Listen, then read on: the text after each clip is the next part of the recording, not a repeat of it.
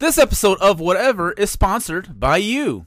You can help support the show by being a Patreon member. Go to www.patreon.com slash whatever with Jason Soto, and for just five bucks a month, you get early access to episodes. Only five bucks a month. Patreon.com slash whatever with Jason Soto. Cause this is my United States of whatever.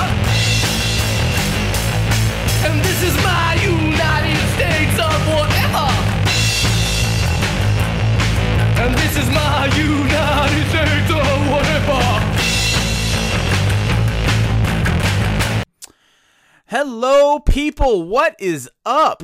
Welcome to Whatever with Jason Soto, the comedy podcast that four out of five proctologists recommend. I'm your host, Jason Soto, and I am joined, as always, by my compatriot, Mary Mitchell. Hi, Mary. Hi, Jason. Uh, so today, Mary, I want to do something kind of different. Um, because uh, I realized something, and it's my fault that this happened. Um, we passed up two very important milestones in this show, Oh shit. and so I kind of want to talk about ourselves, Okay. uh, about the podcast, about us. I just kind of want to get into this because the two milestones we passed was the first one was we've passed episode forty. Wow. Um, that was now four episodes ago. We're now in episode forty-four. Um, but yeah, we we have we have passed the forty episode mark, which can be a benchmark for certain shows. Uh, you know, I don't know a lot of podcasts that done a lot forty. I feel like they get to like twenty and then they give up. and then there are ones that are like on episode two thousand and whatever. So there's like there's like you know one end of the spectrum to the other. It's it's really it's really interesting. Um, and then you were th- part of thirty one of those, if I'm doing my math correctly. Uh, because uh, uh, maybe thir- well maybe thirty, because you were you were just a guest on one. it was last December. And then I made you a full time co host in January. So Yeah. so I think about you've been you've been part of 30 episodes, we'll just say that. And um and the other thing I wanted to the milestone we missed was it was a 1 year anniversary. Uh the show is officially 1 years old Oh, and um, we debuted on uh, October 28th, 2019. And uh, episode one featured our friend of the show, The Vern, and we were talking about uh, creepy urban legends. yeah, that was eh. good. And uh, yeah, so, uh, but I want to talk about our, our just because um, there might be people who are new to the show. Uh, they might not know the origin stories of this of this show about us as people. Um, and so I kind of wanted to kind of give like a like a like a uh, behind the scenes uh, origin story of where this podcast came from, what what arose from the ashes, so much. Um, so to people who may not know, and there's probably a lot of people who don't know this, I had a podcast previous to this called The Lair of the Unwanted. And uh, it was a bad movie podcast that I hosted with my friend Nolan, who was a guest of this show. And uh, what we did was we just covered bad movies. Um, we did it twice a month, and it was fun. But then eventually, towards the end, we were getting kind of tired of it. Um, because watching like eight plus years of bad movies tends to take a toll on a person. Yeah. so there was a point where me and him were just kind of getting burnt out on it, so we just kind of we stopped. Um, but what I enjoyed out of doing that show was whenever we had guests on, before and after the show, we would just like talk bullshit. And I thought it was like the most entertaining part, like the conversations we had, I thought was like entertaining. And I always wanted to like secretly recorded those parts of the show and then release like a like a bonus show like before and after the show and then just these conversations we had. And so that's where this podcast sprang from was just having conversations with my friends. Just, you know, there's no topic, no, you know, preordained thing, nothing, you know, planned, just get on Skype, turn on a recorder, and then let's just talk and see what happens. And that's kind of where I got the idea for this show, and I wanted it to be a comedy show. And then if you go back to like the first like eight or so episodes of the show, I was trying to do like a sketch show in between the the talking conversation parts. I was I would do these sketches, which I'm still proud of, but I'm not like putting that down. I thought that was some of the best writing I've done in a while was writing those sketches. And I thoroughly enjoy them and I go back listen to them every now and then and I, I I think I still think they're funny. I just stopped doing it because it just kind of didn't fit with the flow of the show we have going on now. Um, and uh, so I just stopped doing it, but I still quite enjoy listening to those. And one of my favorite ones, I don't know if you listened to this, Mary, was back in the second episode. I had my friend Heather on, and we did a sketch about uh, uh, pants pockets for women. Because like one complaint I've always heard about, and I don't know, maybe you can verify this, that women's pants don't have pockets. Nothing has pockets. Even like, yeah, no.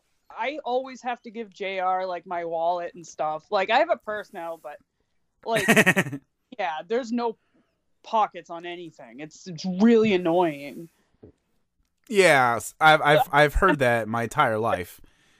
That have some decent pockets, but but usually for the most part there's no pockets. Sometimes dresses have pockets, and that's cool. Mm, okay. Yeah, I've heard I've heard so many complaints about, you know, like women's jeans either don't have real pockets, like they have like like uh like like it looks like it's designed to have a pocket, but it's actually sewn shut.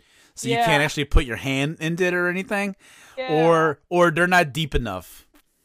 That's another thing. I don't wear jeans, but like a lot of pants that I get like um the po- pockets are really shallow mm. and they're like oddly shaped, so they're kind of like it's more for like appearance wise, like fashion. They don't they don't really serve much of a purpose.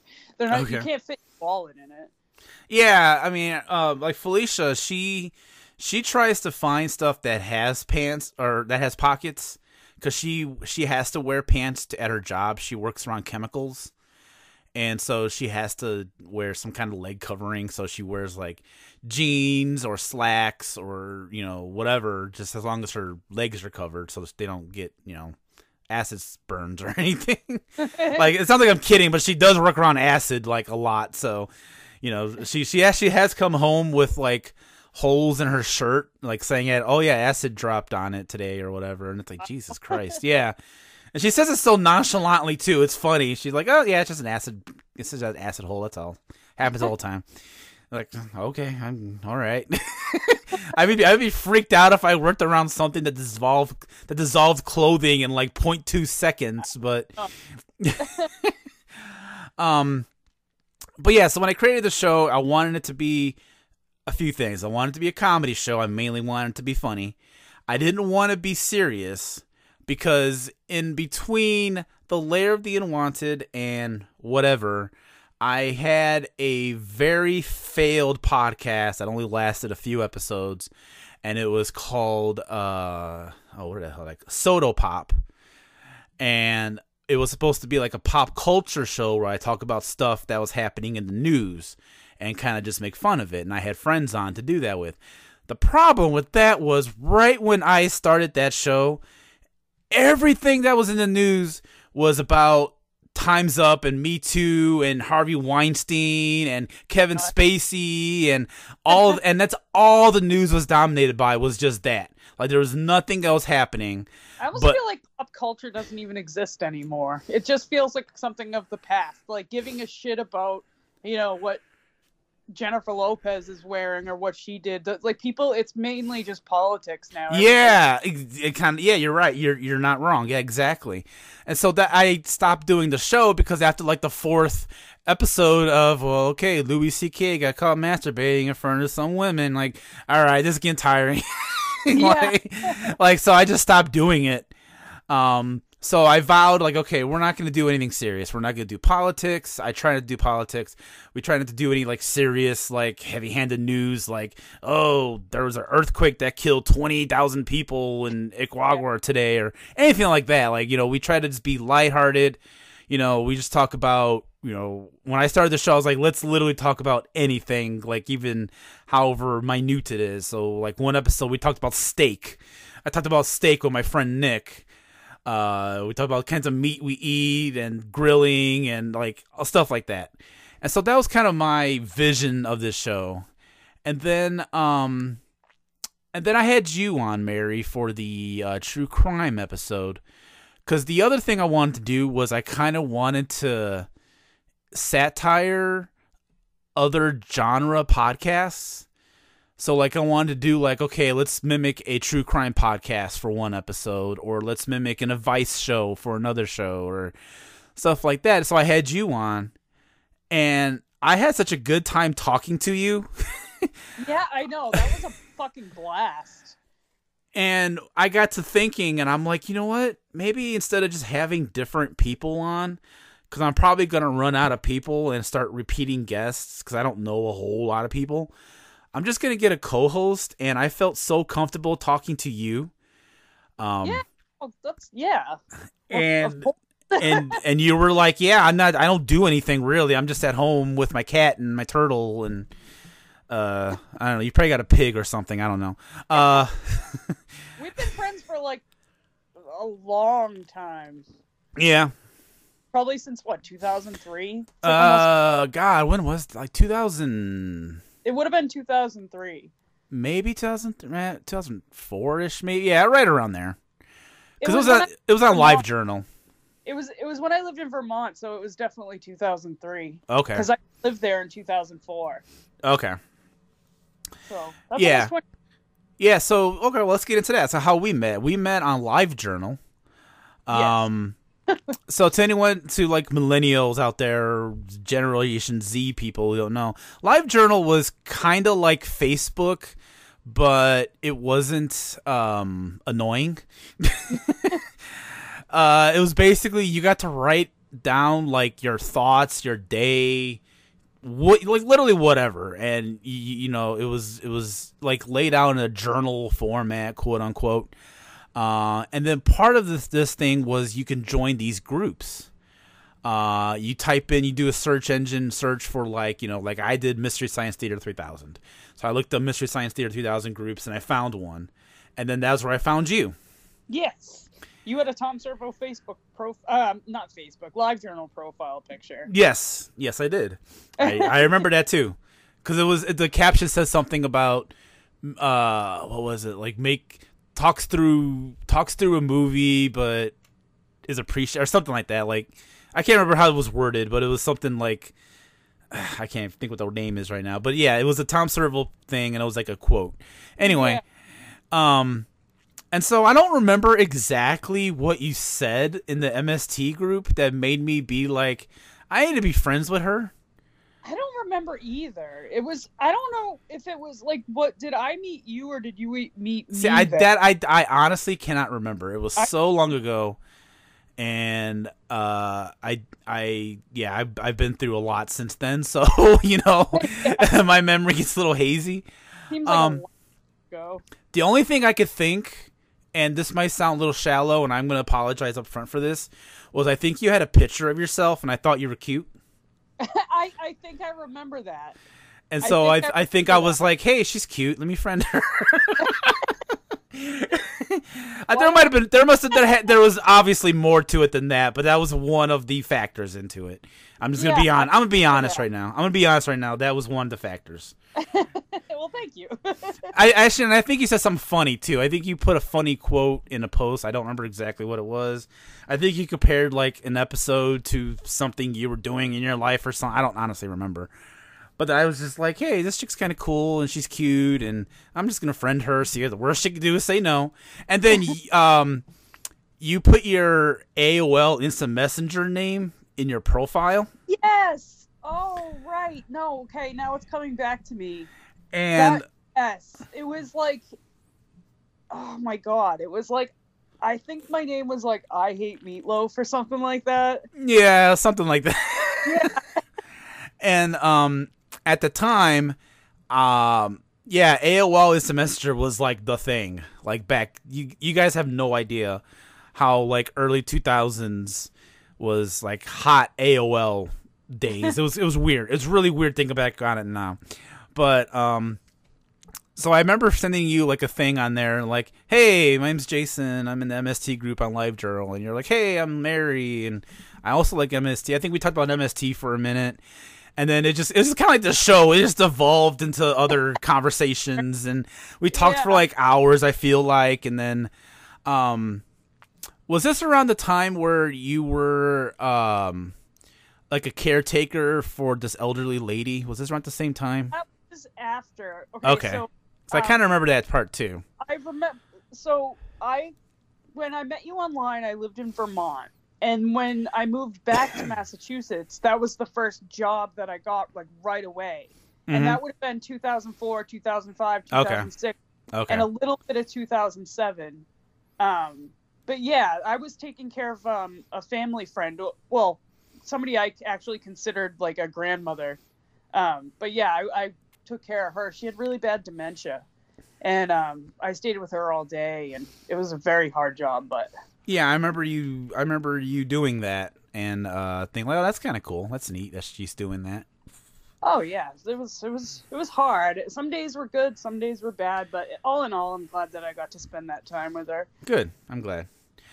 And then there was a moment in time, like a brief moment. I don't know how long it was, maybe a couple of years.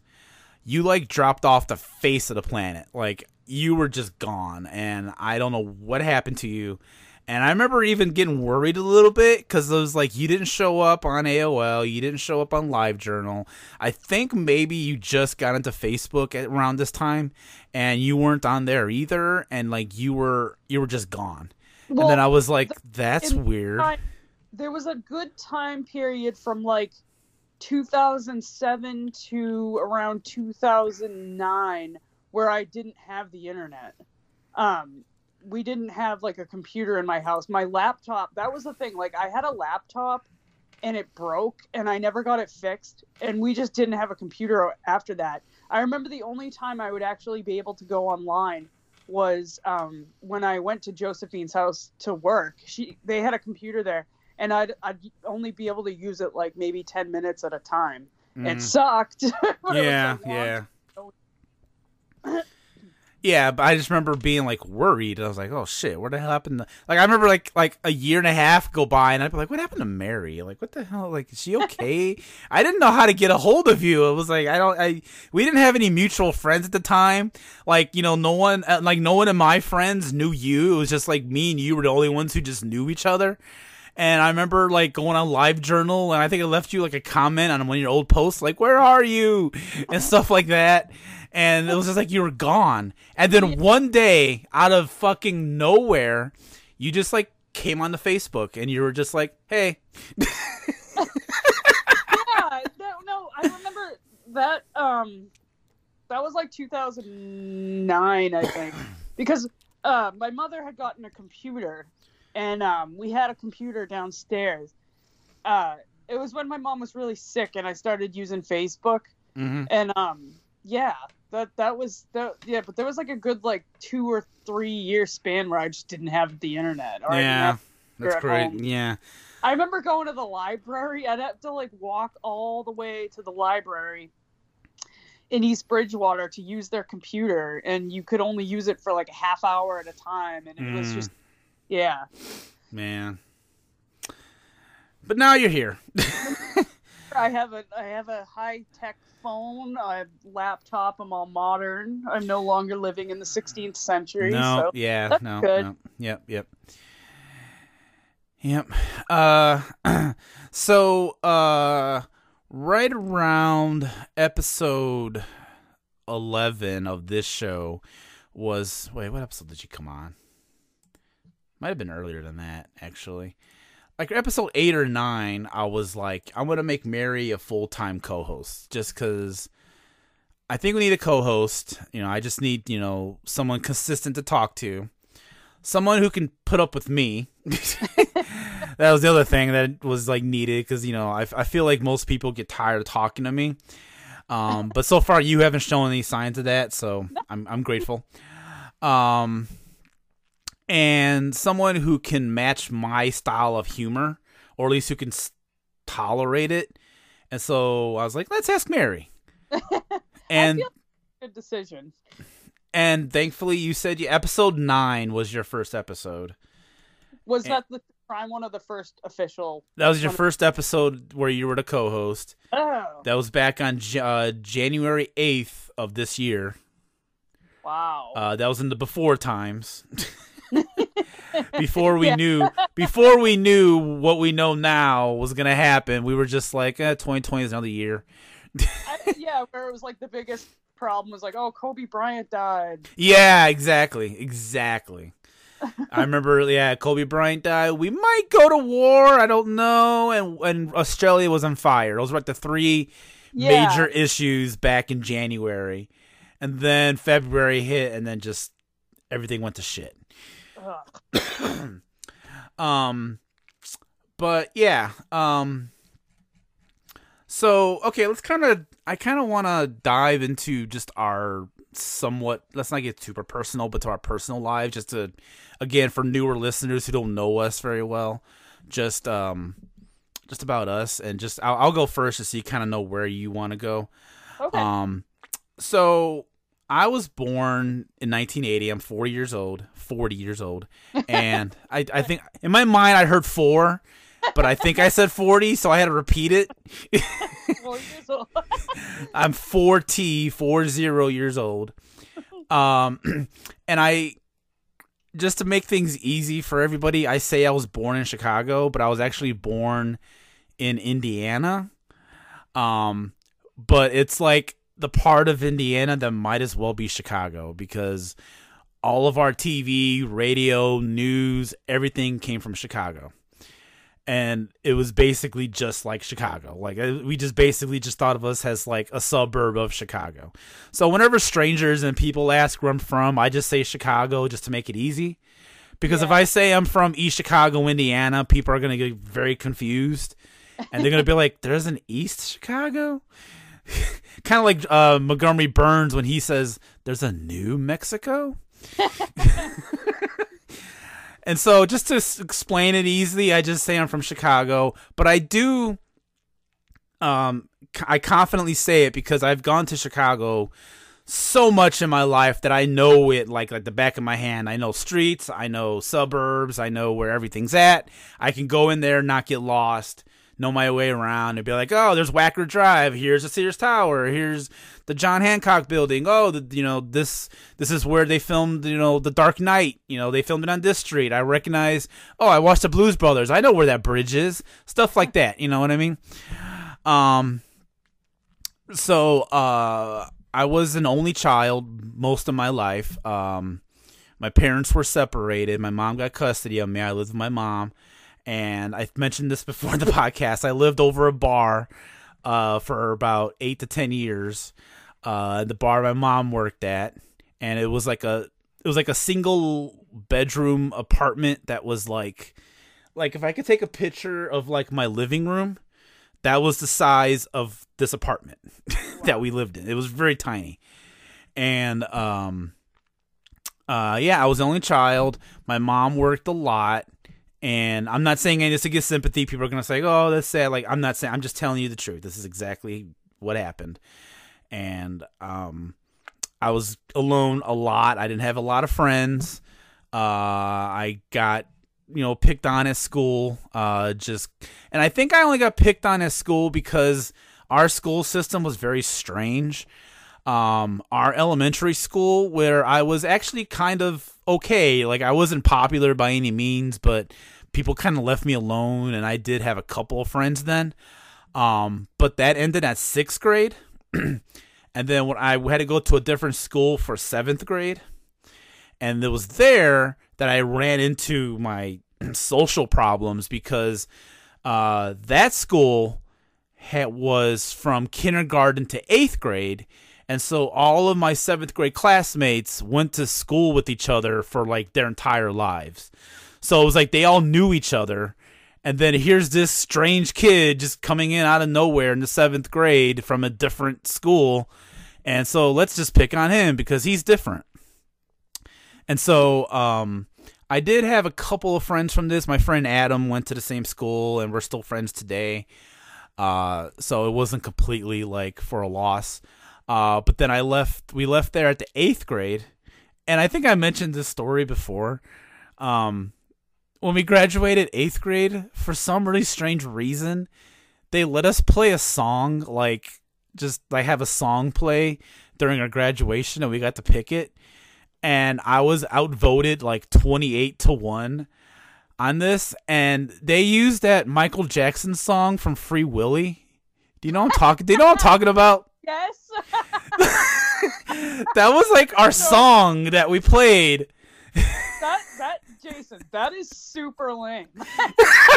I didn't pick it. I just want you to know I didn't pick it. I had nothing to do with it.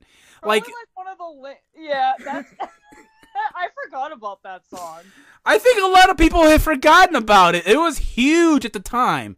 That like when that song came out, it was like number one. Oh my god! Now I'm getting flashbacks of having to see that movie in the movie theater. Ugh. what the hell was it even called?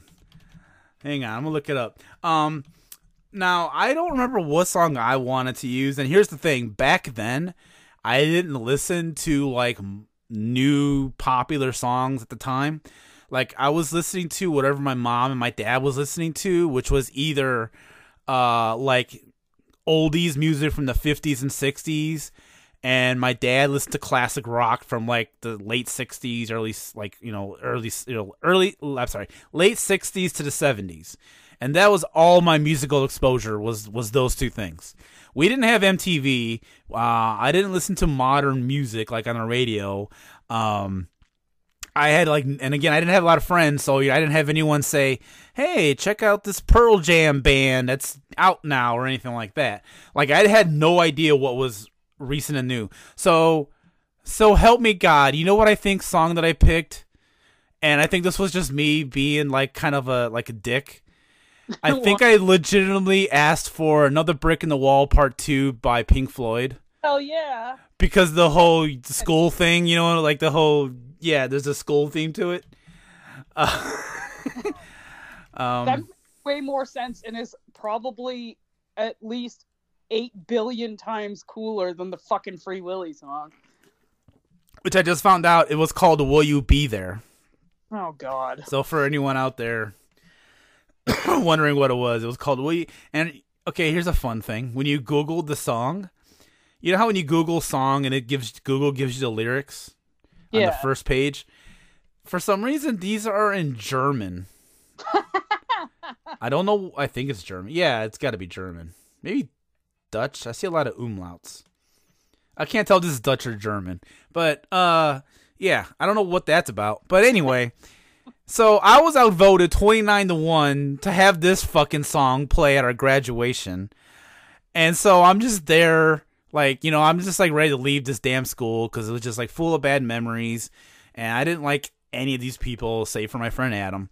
And um and so I'm just sitting there. And oh, and here's the thing that I don't really talk about a lot.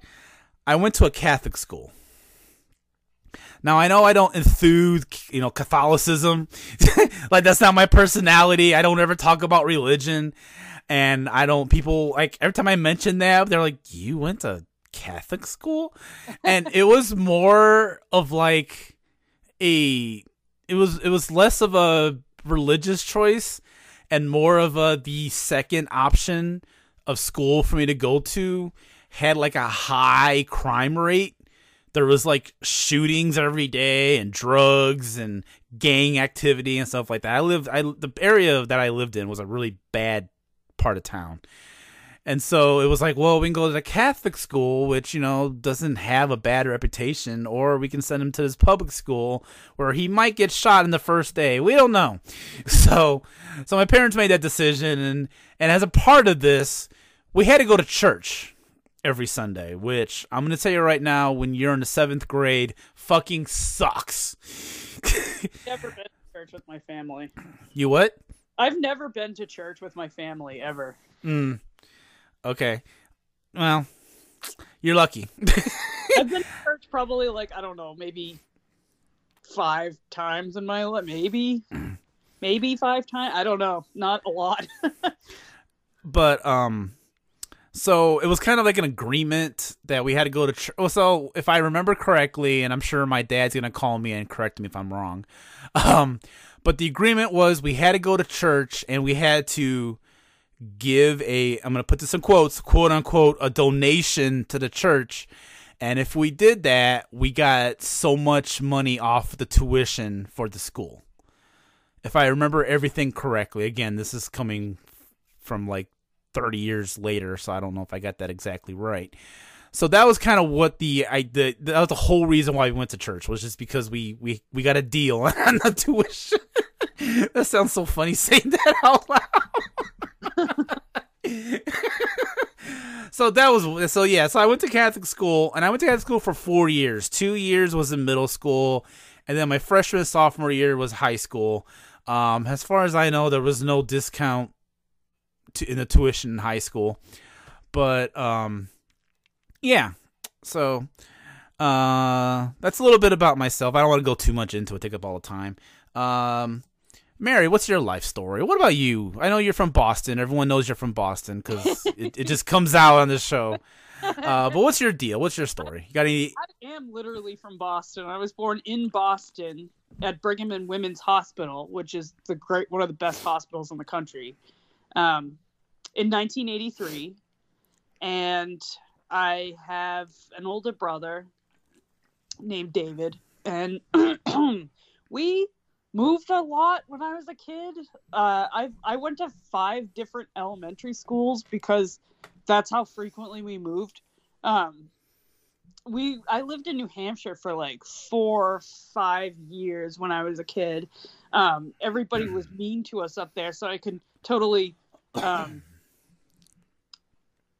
sympathize with the bullying thing. I was Mm. bullied really bad when I was a kid. Mm. Um, because we were like the outsiders, you know what I mean? Like these two kids from Massachusetts just show up in New Hampshire in this little tiny town, and like all the other kids were like, you know, always just making fun of us, and it sucked. But um, I had a lot of fun living there, um, just because it was like when I was home, like the backyard was like a big forest, pretty much. Like we lived in the middle of nowhere, so I had a lot of. I used to like be like a little hillbilly kid. I was always dirty and like you know playing in the woods, like you know, I'm just I love being in the woods. I hate cities. Mm. uh, Definitely a country mouse. Were but- you? Did you consider yourself a tomboy? Oh, definitely. Oh, like a hundred million percent. Like I had an older brother, so he was like my first friend and like who I would like, you know, follow in the footsteps of. He's like, you know, if he did it and thought it was cool, it was like, you know, that's cool. So it was basically, and we, I had like very little friends like when I was in living in New Hampshire. So it was most mostly just me and my brother. We would play out in the in the dirt and the mud. My mom loved to play with us too. She would go out and like turn the hose on and make mud pits for us to play in, and she would Mm. play with us. Uh, um, that's the thing. I've, I'm I was always like my mom was like you know my ultimate person in my whole life. She's like the best lady ever. She's the best mom. Um, so yeah, it was always just the kind of like me and my family living in New Hampshire. I was definitely a tomboy. Um, I didn't like wear dresses or things like that. I was I liked to be wearing t-shirts and sweatpants. I was like kind of weird when I was a kid. I guess I still am about clothes, but like I, I I couldn't wear like certain fabrics or styles of clothes. Like I I wouldn't wear sweaters. I'd only wear Mhm. t-shirts. I didn't even wear jeans. I'd always wear like sweatpants, which I still do. um, but yeah, I was that. Uh, let's see. Lived in New Hampshire. Had a dog named Hank. Had a cat named Trixie and we moved back to Massachusetts. I went to middle school in Braintree. As picked on a lot there, but I started getting Mhm. more friends. Got more friends in high school. Um, but yeah, I, I, it's weird when people ask me like where I'm from, because say I'm from Boston because I was born there, but I've never lived in Boston. I can't really say that I'm from anywhere because I never, my whole life, I never lived in a place long enough to say like, oh, I'm from there. You know what I mean? Like I was always moving like every four years when we were kids Gotcha. Gotcha. move, move and move and move and move. and uh so yeah, I don't really know where I'm from, I guess. I okay. think like, you know, Quincy, Weymouth because that's where my parents are from and that's where my like family members are all from Quincy. So I suppose Quincy maybe, but Hmm. I only lived in Quincy for like a couple of years when I was really little, so I don't know. Um, was there uh, was there a re? I, maybe I missed it. I'm sorry, but was there a reason why you guys moved around so much? Well, when we lived, um, when we we lived in Weymouth in Massachusetts, which, by the way, was my favorite place that I ever lived, in the best time of my entire life was like 1986, 87, 88, and 89. We lived in this red house in Weymouth on Commercial Street. It was the best place ever. Um, but my parents, because we have a family friend um, that I earlier, Josephine. My mother's best friend is her daughter Jean, and Jean Mm. lived in Wakefield, New Hampshire, and um, she had moved up there, and we used to go visit her all the time. Uh, my mom's friend Beth also lived up there, so we would go like, cause we were poor, like we never like went on vacation vacations. We used to like a vacation would be like, oh, let's drive up and stay the weekend at Beth's house in New Hampshire, and um, it was always so nice going up there. You go out there and it would be beautiful. It would be quiet.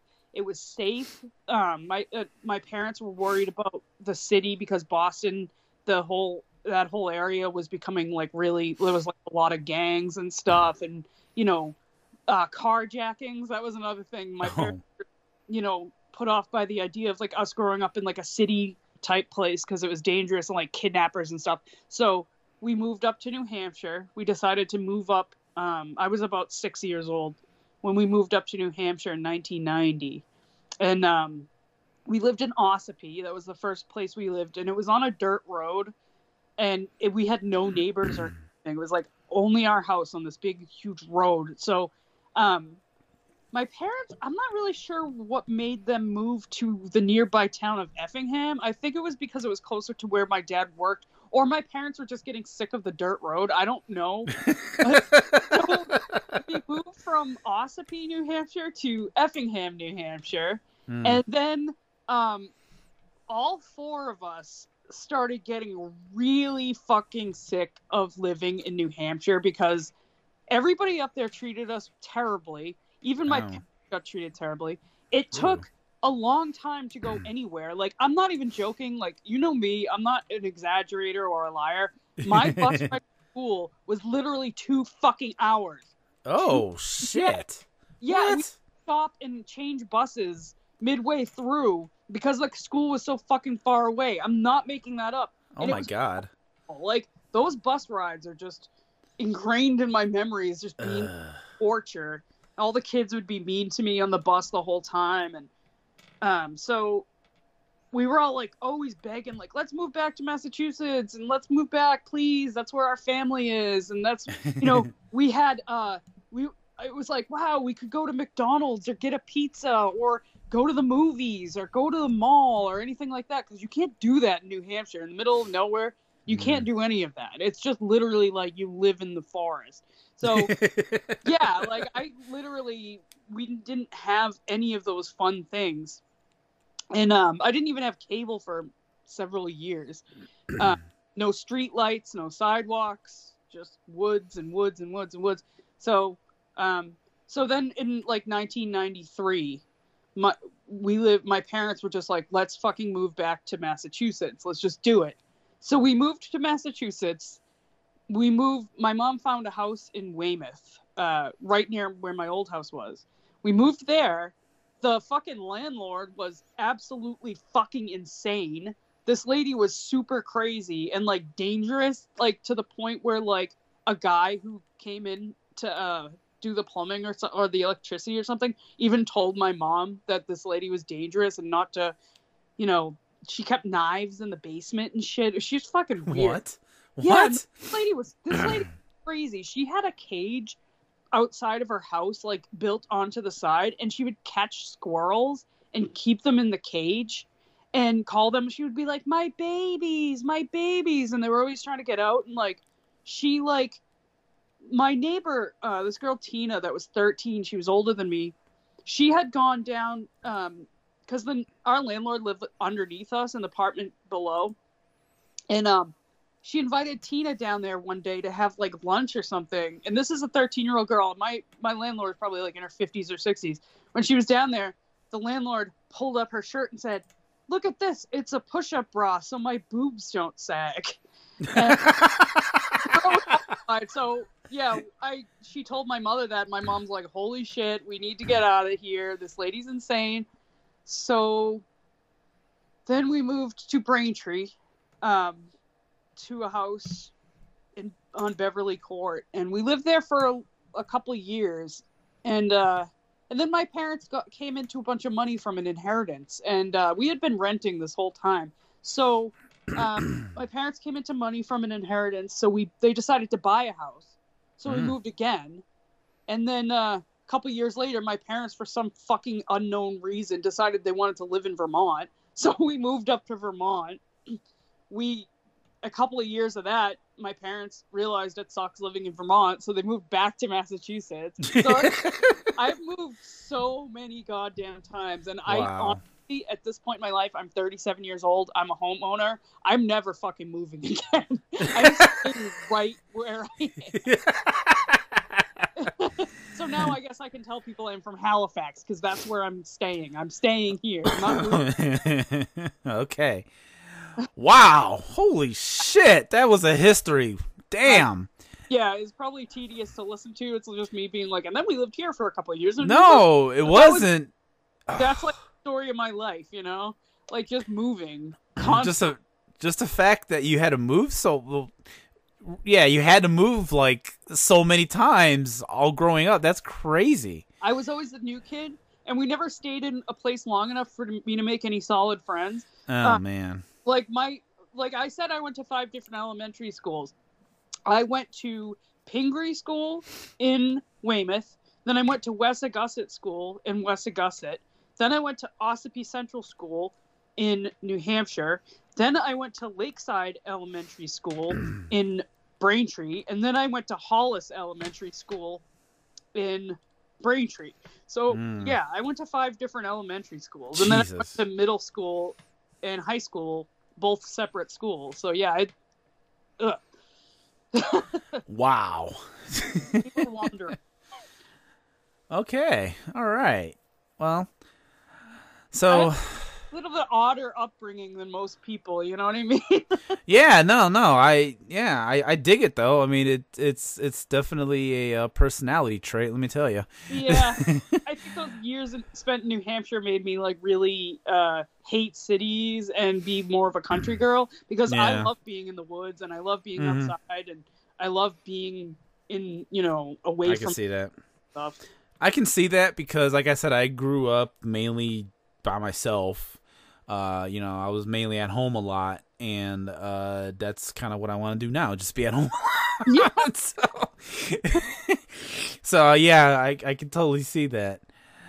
Uh, all right, and then one last thing I want to do about the history of the show, uh, is just sort of um, our history of podcasts in general because I'm the only question I get sometimes is like, you know, when did you get into podcasting in general? How did you learn how to do it and all that stuff? And um really the answer was I kind of taught myself. I didn't really have you know anyone show me how to do it exactly. Um the very first podcast I was ever ever on was back in like 2009, I think. Uh, it was on a show called the Lambcast. Now, let me get into some history into that really quick, just because I think I bring it up a lot, and I don't people get confused. So there's a website called the Large Association of Movie Blogs. It's shortened to the Lamb. And back when I had a movie website, which I could do a whole episode on that, so just hold off on that.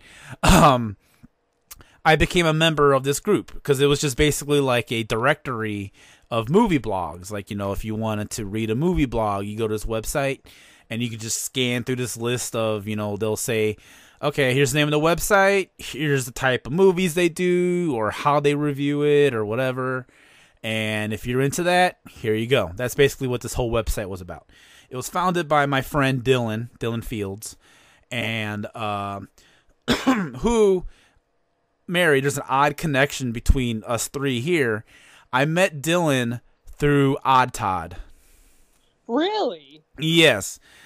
Um, oddtodd.com was this website this guy named Todd had, and he he he uh, chronicled his life uh, being unemployed. He got laid off back in like the early 2000s. And so he made these flash cartoons about being unemployed, and they're very funny. They're very humorous. Uh, it's still up today. Go check it out, oddtodd.com. I But interject and say that I know for a fact that Odd Todd is a very good guy in real yes, life. oh yes, Really yes. nice. He was actually really um, supportive and kind to me. Reached out when my mother passed away, so Uh, yeah, he yeah. is a really nice guy. Shout he out to Todd. honestly he honestly is yes he is and so uh todd would uh say hey i'll you know uh if you have a website or something you want to promote i'll help you promote it. And so of course i put in an ad. And so he did that. And on the same page of the ad was this page for a website called blog cabins which i thought was humorous. So i went to it and uh that was dylan's website. And he did movie reviews. And so I started reading his reviews, and he was very notorious for not liking Nicolas Cage, um, to the point where he kept mentioning it. And so I was like, "This is interesting." So I, I didn't have a problem with Nicolas Cage. I actually kind of liked him. I thought he was hilarious in Face Off. So I was like, "I don't know what your, your deal is with Nicolas Cage." And so I started talking to him. We became friends. Uh, he created the large association of movie blogs. I signed up for it. I was the fifth member to join the website. And then fast forward a few years later, 2009, he created a podcast for it called the Lambcast. And on episode three, he did a horror movie episode about zombies. And so I asked if I could do it. And I said, I've never done a podcast before. I don't know what you need. And he's like, "Oh, just get a Skype account, add my name, and I'll call you on this date, and we'll talk." And I was like, "Okay." And so I did it, and then we, you know, it was a fun discussion about zombie movies. We talked about all kinds of zombie movies, and this is where the inside joke uh, between me and my friend Nick about 28 Days Later not being a zombie movie came from. Was this episode? Uh, if you do some googling, I'm sure you can find the episode. It's still out there somewhere. Um, but then I was done. We were done, and I said, "Wait, that's that's a podcast. That's all you have to do is you don't even have to be in the same room." Because my idea at the time was it was like a radio show. We had to be like in a studio together, and you got to have like a engineer and everything. And Dylan was like, "No, you just Skype and get a Skype recorder, and and then you have to edit the show, and that's it. You, you're done." And so I just did research on my own. I just went off and I was like, okay, how do you do this? What do I need? So I first looked up, you know, Skype recorders and I found this one that I'm using to this day. Um, that I'm gonna say right now, I'm paying. I paid for it, but it was only seventeen dollars, like legitimately seventeen dollars, and I paid that in like 2009, and I'm still using it to this day. So I'm definitely getting my money's worth out of it. Um, but it's called Total Recorder, and um, if you for whatever reason need to switch computers, like I've switched three computers since I got this thing, the license will still be good. You don't got to buy another license or pay again. It, it'll transfer over. So uh, that's what I'm using to record the show. It's called Total Recorder. It connects to Skype. Um, me and Mary are on Skype right now. We use Skype to talk. Um, which is why when this whole lockdown, you know, Zoom meeting stuff started happening, and everyone's like, "Oh, now everyone's doing podcasts social distantly," and I'm like, "I've been fucking doing that for like ten years. Get with the times, man." like this is how we've I've always been doing it through Skype. Um, and so, uh, yeah, you just use Skype. I use this total recorder. I, I record the thing. The file saves onto my computer. and then I edit it, which I'm gonna say editing is probably the most fun and most frustrating part of the whole process because uh, you have to kind of get it down right. You have to kind of get the flow right. Uh, you have to learn how to use the editing program, which I use Audacity for. Um, and so uh, that's why I try to have like a clean show throughout. I try not to have too many edit breaks uh, while we're recording. Like we'll take like one or two breaks during the show, but then that's it. Otherwise, everything that you hear is basically what we do on the show. Like I don't edit anything out unless it's like a mistake or Mary gets a phone call or someone comes and bothers me or something. That's the only stuff I edit out. Everything else, this is what you're getting. It's unfiltered, unedited. Yeah. Um so once I learned all that, I then had the idea of I've always wanted to do a bad movie podcast. And so I contacted um the Lamb. I went back to the Lamb website and I went to the um, forum section and I said, uh, "Hey, I want to start a bad movie podcast, but uh, I need someone who can kind of deal with the kind of movies I'm going to be watching." And that was where my friend Nolan came into play, and that's how I met Nolan. And uh, honestly, the first interaction I had with him was literally, "Hey, do you want to do a podcast with me?" like I didn't know him, I knew nothing about him. I read his website once, and then I said, "Hey, do you want to do a podcast?" And he said, "Sure." And then the rest is history. Okay, uh that's our little history about the show, about us. I hope you enjoyed it. I did want to do something a little different today. Uh, just because I didn't know what else to talk about. I was like thinking all morning, like, what can we talk about today? And I couldn't think of anything.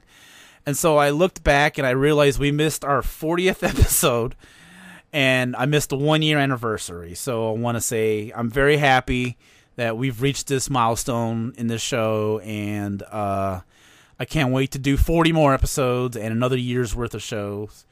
And uh, thank you all very much for listening. Mary, thank you for being here. You're awesome. Oh, thank you. You as well. So, with that said, you know what time it is? What time is it? It's time for the mixtape. Oh my god. I know.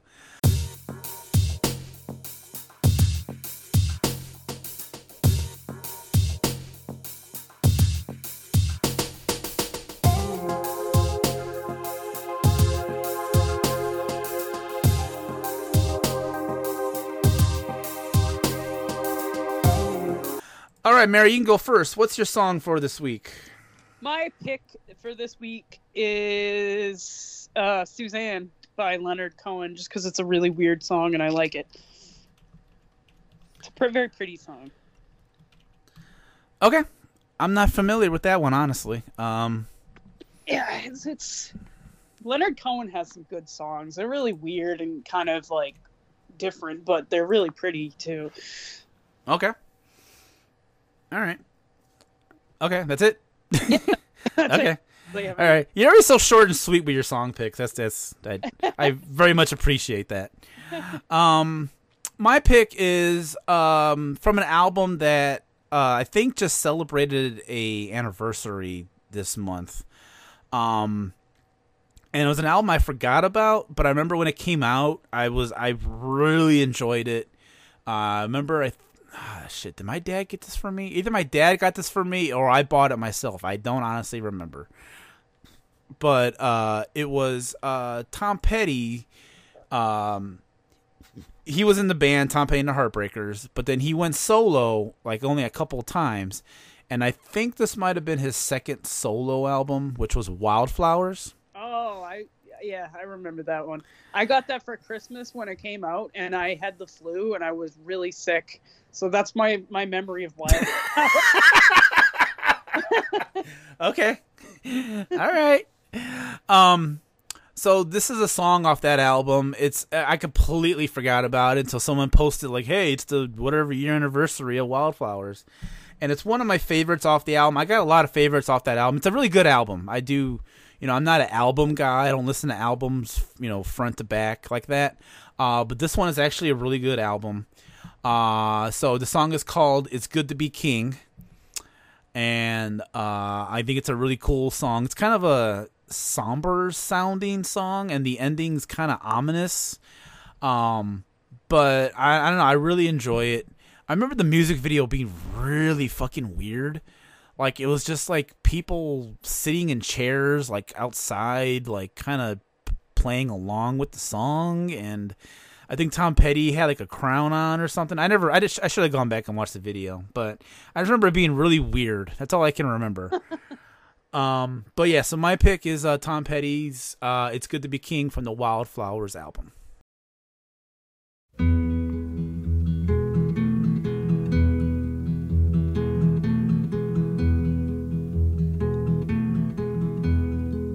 Suzanne takes you down to her place near the river.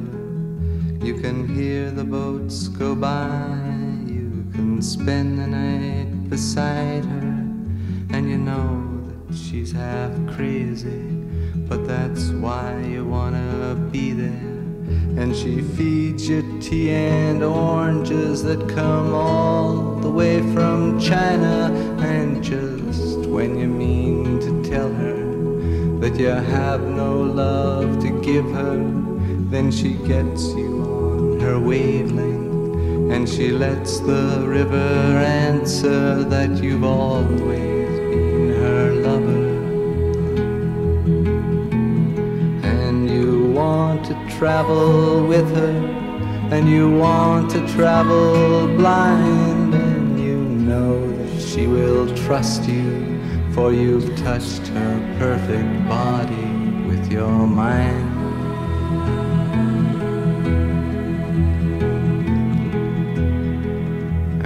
Jesus was a sailor when he walked upon the water. And he spent a long time watching from his lonely wooden tower. And when he knew for certain only drowning men could see him, he said, All men will be sailors then until the sea shall free them. But he himself was broken long before the sky would open, forsaken, almost human. He sank beneath your wisdom like a stone.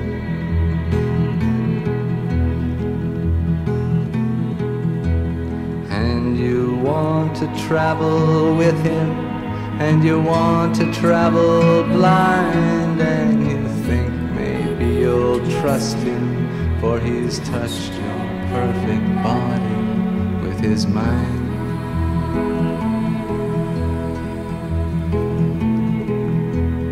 Now Suzanne takes your hand and she leads you to the river. She is wearing rags and feathers from Salvation Army counters, and the sun pours down like honey on Our Lady of the Harbor.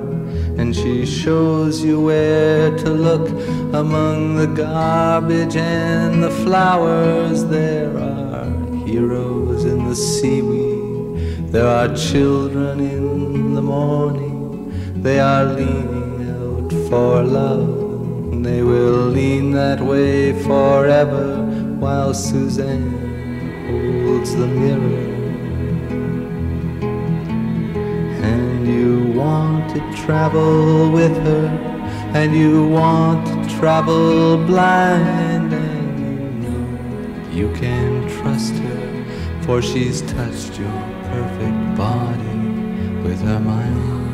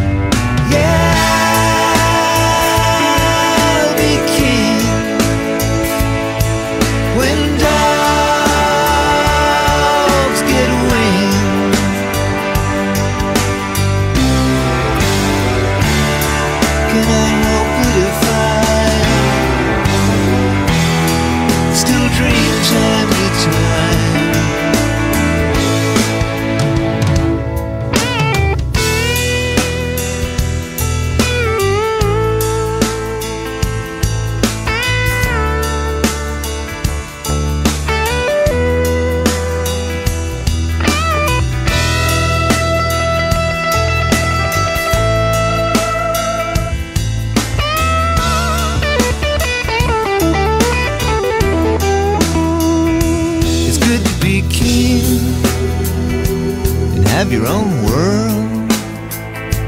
It helps to make friends. It's good to meet girls. A sweet little queen who can't run away. It's good to be king, whatever it pays.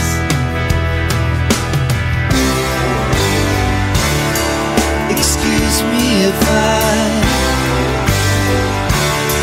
have some place in my mind where I go time to time.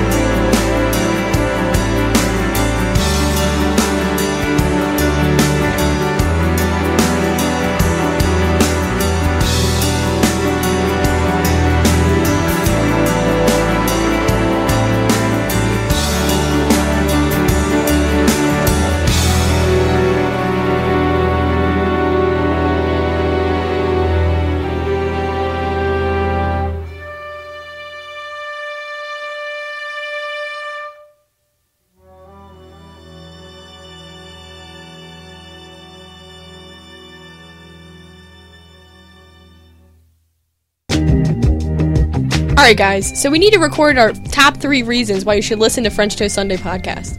Number three should definitely be our diverse opinions. Number two should probably be our top three lists that we do every week. No, it's got to it's got to be Mark Wahlberg. What about Gwyneth Paltrow's head? It's got to be fighting the sadness in the swamp of sadness. Full frontal. Stories about being lost at sea. Brendan Fraser being underground. Helen Mirren's boobs. Baltimore accents as heard in The Wire. Wunderklaus. Crepes. Character studies. Wait, wait, wait, guys. What about movies? Nah. Tree rape. Hmm. Tree rape? Yeah, I like tree rape. Tune in every Friday for a new episode of French Toast Sunday podcast brought to you by us at FrenchToastSunday.com. Clothing made out of Burger King wrappers. So, Mary, I am amazed at the fact that on this date in November, in the year of our Lord 2020, that there are still new, brand new, coming out of the gate with like episode one, episode two of true crime podcasts. Yeah. Like, I feel like true crime podcasts are like a dime a dozen, Yeah.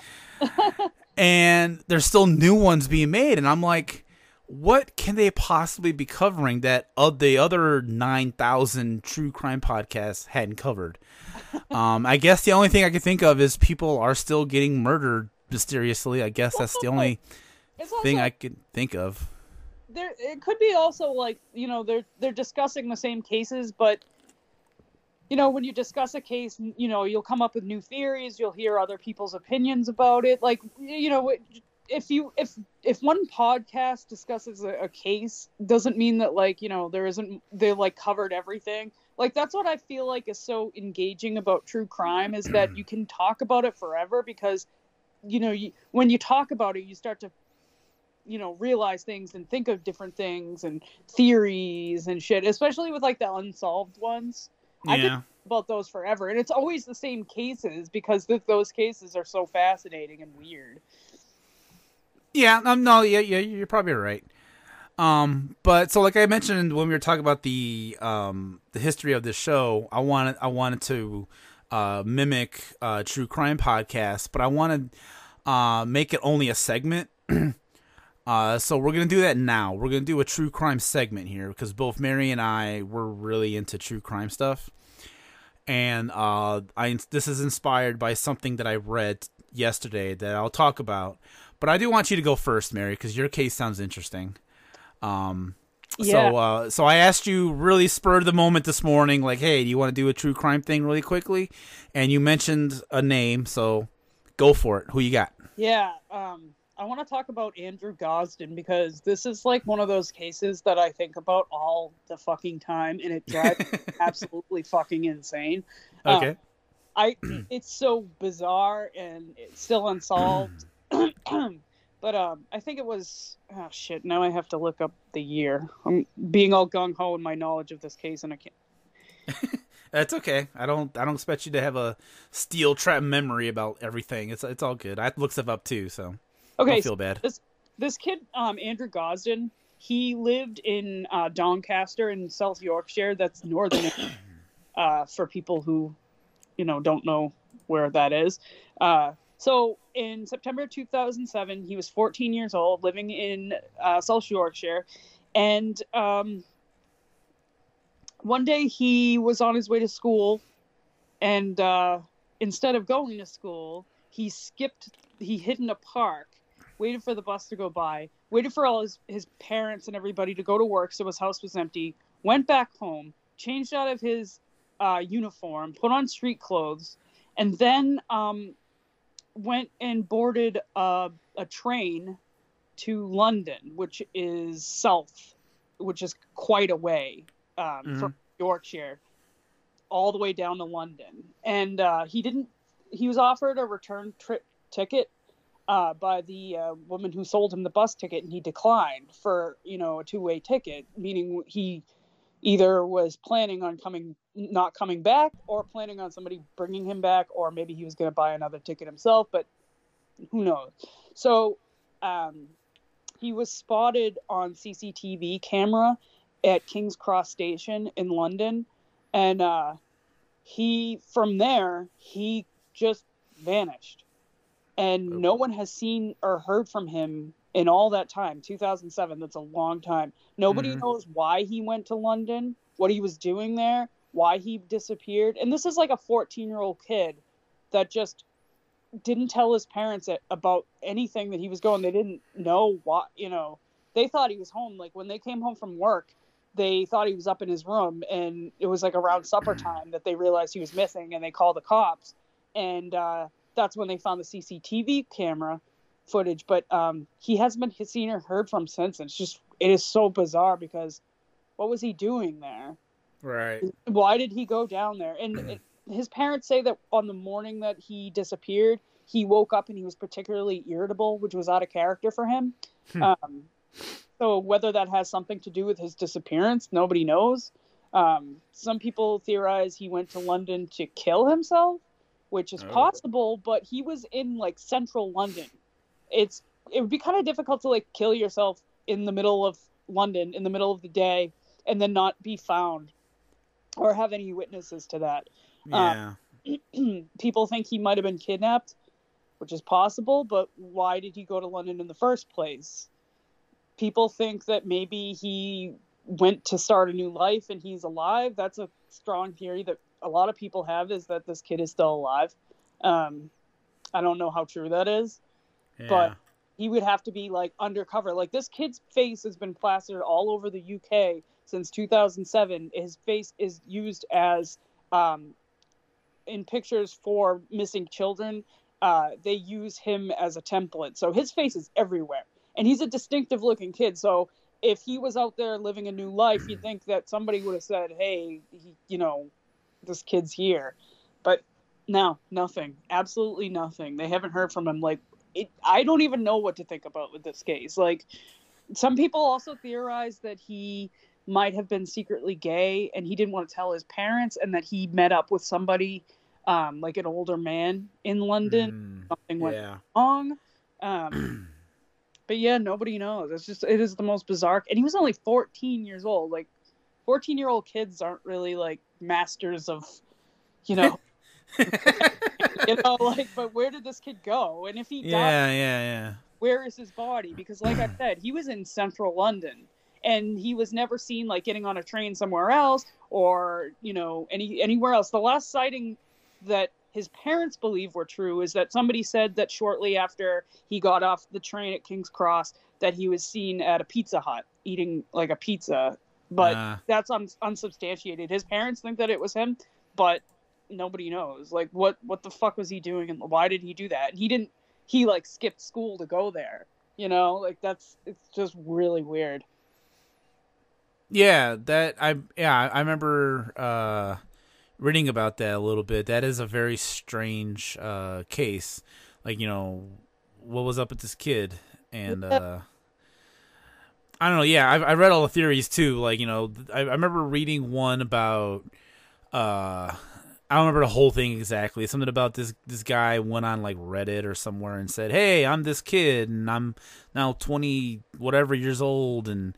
uh this is what happened to me but like no one could ever prove that was actually him Yeah, people think that it um people think that it might have been somebody just like fucking around because like I don't think I think he like got some information wrong or something, but um yeah, it's just really weird. That chapter has a really good episode about this case. So if you Mhm. if you're interested, go watch the episode and um yeah, and try to I don't know. It's just one of those things. I I think a lot. You know, it's like one of those. I just can't make sense of anything about it. But you know, okay all right yeah that's a good one that's a that's a that's a very interesting case so uh thank Yeah. you for that thank you okay so mine's when i say the name it's gonna be super well known. You're gonna roll your eyes. And you'll be like oh i know everything about this guy. But i read a book uh just yesterday and it was about his early life and i kind of want to dig into that and it's about jeffrey dahmer. Oh yeah, So there's this book that got turned into a movie, and it's called My Friend Dahmer.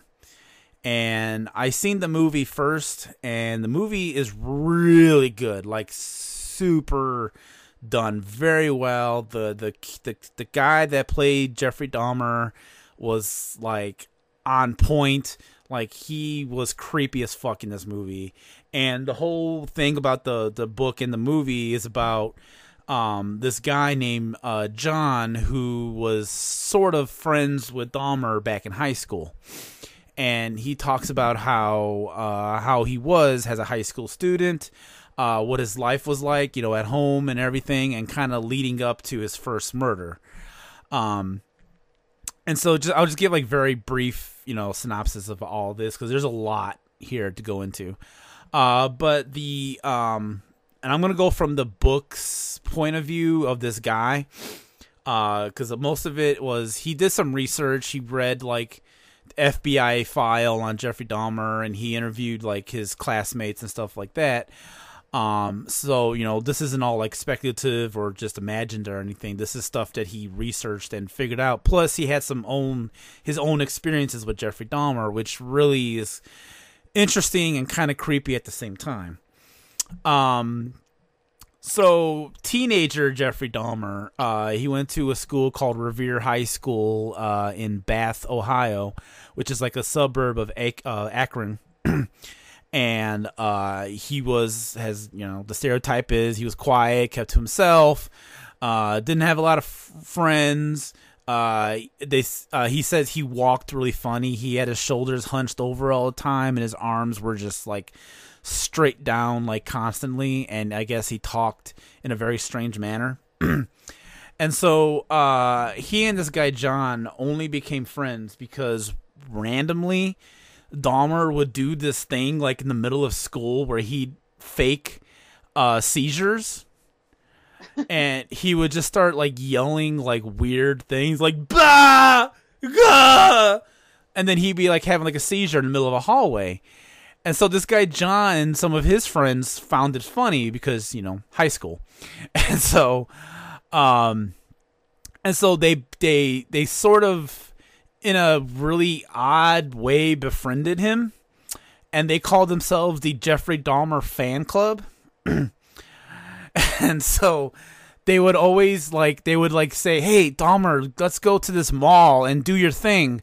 Let's freak out these people in this mall." And so they would do that, and they would pay. Here's a funny thing: they would pay Jeffrey Dahmer to do this. Uh, they would give him like forty bucks. That's all they can like gather, and they say, "We're gonna go to this mall, and you're gonna do your, you know, have your fit, and just kind of freak people out." And Jeffrey Dahmer would be like, "Okay," and he'd do it. He was the the thing that with that too is um that whole when he was like wah, wah, he was actually that started by him doing impressions of his mother's um, Yeah. interior designer who had like Well, that actually got corrected in the book in that everyone thought it was a designer, but it was actually his mom. no Because, that's not true his mother didn't have cp well, i'm 100% sure on that it was his mother's interior designer who had cp or um, well, no, okay, no, not the C. Yeah, you're right. He, the, the designer had the CP, but Jeffrey Dahmer's mother also had seizures. And would and would do the the yelling and whatever as well. So there was like speculation that you know Jeffrey Dahmer would say, "Oh yeah, I'm doing the interior designer," but he might actually been inspired by his mom. Hmm. So yeah, the designer did have CP, yes, and the mom did not. Um, yes, you're right about that. But you know, and there's no actual proof now of like where he actually drew the inspiration from. It could have just been both. yeah it He could've have just drew from both. a teenager Yeah, but um, yeah, yeah. I was I was gonna I was gonna come back to that, but yeah, yeah. Good point. Um, and so he also had a fascination with uh skinning animals alive, and they were mainly like roadkill. Like he would find like dead like rabbits and squirrels and whatever like on the side of the road and he would take them and he would skin them and he'd you know rip the flesh off. He'd put he would put the bodies into jars of acid uh just to see what they did and he was always like fascinated with stuff like that.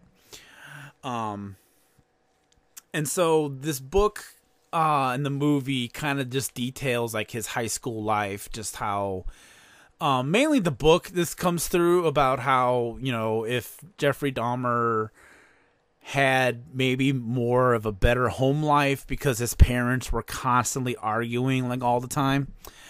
And uh, he had someone to talk to about his repressed feelings because this is when he realized he was gay. And he had feelings, you know, that he couldn't explain, and he had these dark thoughts, and he had this. Uh, it says in uh, in the book that um, he always that Dahmer wanted to like have complete control over somebody uh, sexually, and he didn't like it when they moved, and so you know he would attempt to have sex, but the people person would move too much, and it would turn him off and so he always had a fascination of just you know just a part person just lying still while Jeffrey Dahmer pleased himself sexually, however you see fit. Um. Uh, there was one instance where uh, someone found a carcass of a dog uh, nailed to a tree, and the skull was impaled, and someone came across this. Um, yeah, he just did the typical serial killer stuff when they're kids. You know, they kill the animals and stuff like that. There's a story in the book, and I don't know how much of it is true. Of um, I think Dahmer kind of talked about it, like you know, because when after he got caught, he gave all kinds of news um, interviews, and uh, he told the story about how he found this dog wandering in the woods, and he captured him with the intent to kill it, but then he couldn't bring himself to do it, so let the dog go. So, and then there's oh, go go ahead. So that so that was a good decision. Yeah, it was like one of the very few rare good decisions Jeffrey Dahmer made in his life. Um, but uh, yeah, so it was just very. It's a very interesting and detailed look into just this kid who would eventually grow up to be like one of the nation's worst serial killers, and just kind of seeing you know how maybe you know if he wasn't neglected if people would have paid attention to him because uh, the guy that wrote the book he uh, his whole thing was uh, when he went back to interview like the teachers and the counselors and everything about Dahmer they would all say yeah we never noticed anything weird about him. He just was just there. He was just a kid who you know stayed out of trouble. And so one of the things Dahmer did was uh, to kind of repress these feelings of homosexuality and wanting to kill because he had these urges to kill, but he was trying to hold it, you know, hold them back.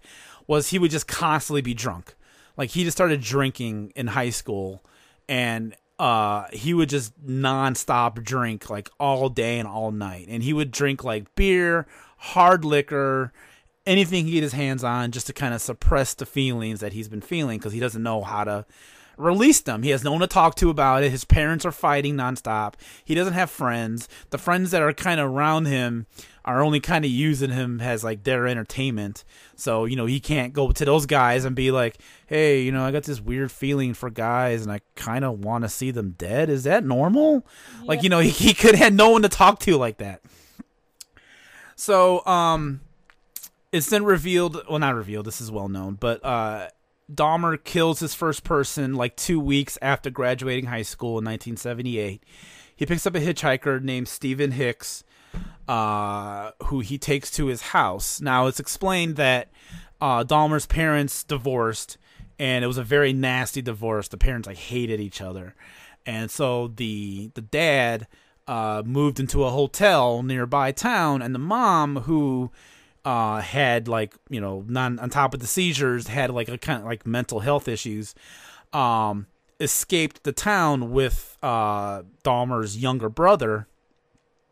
And so this left Dahmer in this house alone for like 2 months like after high school. After he graduated high school he was just in his house by himself. And so, with no one there to watch him or whatever, he gave into his urges and he picked up this guy, Stephen Hicks, took him to his house, uh, you know, saying, "Hey, let's you know come to my house, let's get drunk together, listen to some music or whatever." Uh, and then after a little while, Hicks wanted to leave, and uh, instead of letting him leave, uh, Dahmer hit him with a ten pound dumbbell. Uh, then eventually strangling him to death with the bar of the dumbbell, and uh, eventually masturbating uh, over the corpse. Sorry to get graphic there, but you know that that's part of the territory.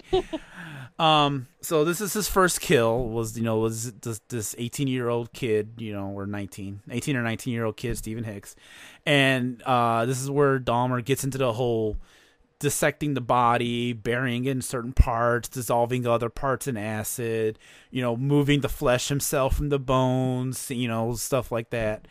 Um, and hiding the body. Now, what's interesting is he doesn't kill again until like nine years later. Like not until like 1987 is when he does his next murder, and then this is just spirals out of control from there. Uh, I won't get into those because those are very well documented. Like his all of his kills. Like he he moved in with his grandmother for a little while in um in Wisconsin. Uh, they got along very well. That might have been the reason why he didn't kill for a long time was because he had a positive influence in his life was his grandmother. And uh but then he still had the urge to just kill and so he would leave the grandmother's house every now and then pick up a guy and then just kill him in a in a hotel room. Uh i do want to talk about you know if if you're interested in this and you don't know a lot about it just kind of look up all of the uh instances that he killed someone because it's all like very disturbing but oddly fascinating. Um, like you know, especially when he moves into his apartment in Wisconsin, uh, where he he mainly kills like the rest of his victims.